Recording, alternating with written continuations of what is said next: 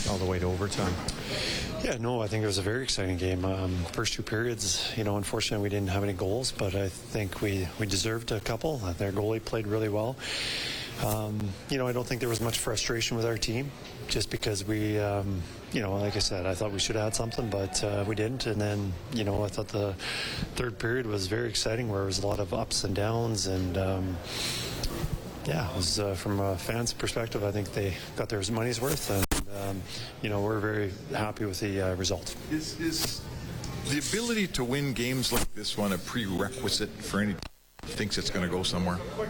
I think a lot of these games where, um, you know, you got to find different ways to win, whether it's shutting it down and not giving an opponent any chances late in the game with a lead, or come from behind, or a late kill, or something like that, or power play coming up huge with a key goal late in the game. I don't know, but. Um, yeah, good teams find ways to win, and um, we're very fortunate. Um, we're finding ways right now. Your team ties a franchise mark of nine consecutive victories. When you think about that group in that dressing room, Kris, what's one primary characteristic that's allowed them to see that type of success?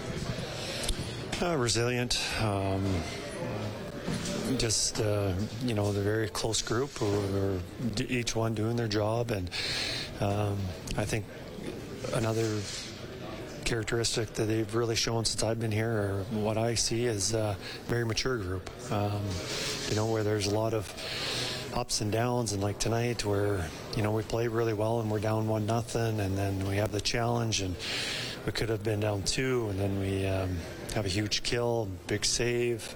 Um, you know, and then even last, or when we have the lead and then they score, which, you know, was a bit of a lucky bounce, and you know, we still stay very positive. So, I, I'm really proud of how our guys conduct themselves, and they are ready to play hockey no matter what's thrown at them. When you think about the history that, of this franchise, you give yourself even a moment to think like, hey, that's pretty cool. We just tied a team record.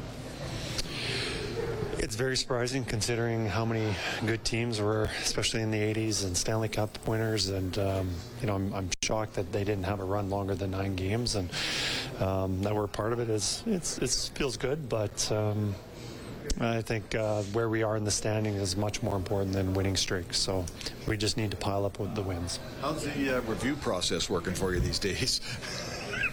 Um, yeah, no, you know, yesterday we spent over an hour looking at all um, challenged goals, all the questionable ones. And um, we knew when we challenged it was about 50 50. And uh, there's two plays in particular that we looked at that I'm, I remember from yesterday where very similar to that situation where one got called off and one was still um, uh, still a goal. So that's kind of how I felt going into it.